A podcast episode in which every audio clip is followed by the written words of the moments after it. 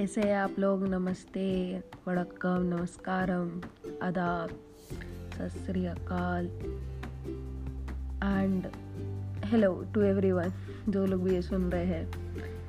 सो so, आज का हमारा पॉडकास्ट है एक और नई सीरीज़ जो मैंने देखी थी नेटफ्लिक्स पे जिसको जिसको देख के मुझे बहुत प्यार हुआ और मैंने ये भी विश किया कि काश ऐसा लड़का हमें मिल जाए काश लेकिन किस्मत बहुत बुरी है। तो आइए चलिए शुरू करते हैं। सीरीज़ का नाम है डैश एंड लिली जो कि हमारे नेटफ्लिक्स पे इजीली अवेलेबल है। Comedy sorry comedy it's romantic and comedy यानी रोम कॉम है। सो so, बहुत ही अच्छे से प्ले की है।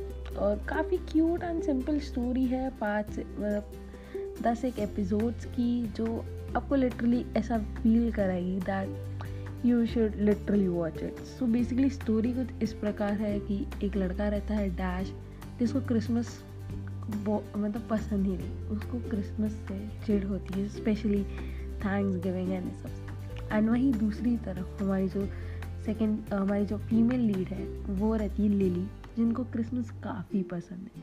मतलब उनके लिए क्रिसमस इज़ लाइक ये एंड डैश के लिए इज़ लाइक ड सो थिंग इज़ कि वो दोनों कैसे मिलते हैं कैसे उन दोनों की बातचीत चालू होती है वो एक काफ़ी काफ़ी क्यूट जेस्टर है so thing is like dash जो रहता है वो अपनी आ, वही पुरानी उसकी जो फेवरेट बुक शॉप है या फिर कह लीजिए बुक स्टोर है वहाँ जाता है and all of a sudden उसे एक बुक मिलती है रेड कलर की जहाँ पे जो लिली ने रख के रखी थी एंड उसमें कुछ चैलेंजेस रहते हैं।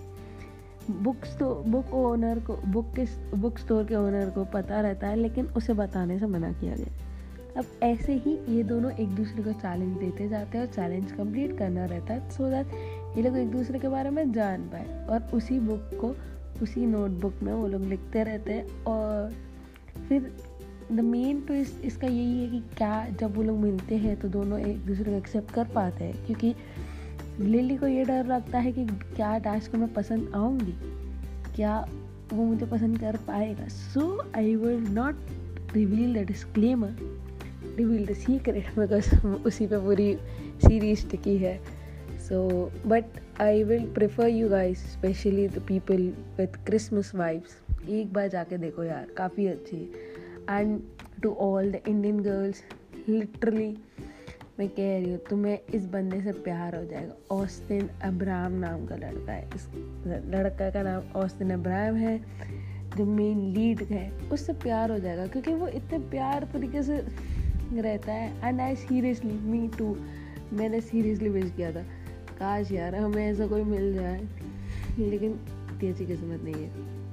रही बात डायरेक्शन की डायरेक्शन काफ़ी अच्छा था। थोड़ा और अच्छा हो सकता था कहीं कहीं, लेकिन कुछ कुछ जो प्लॉट्स पे ट्विस्ट कुछ कुछ जो एपिसोड्स पे ट्विस्ट दी है, वो बहुत अच्छे हैं।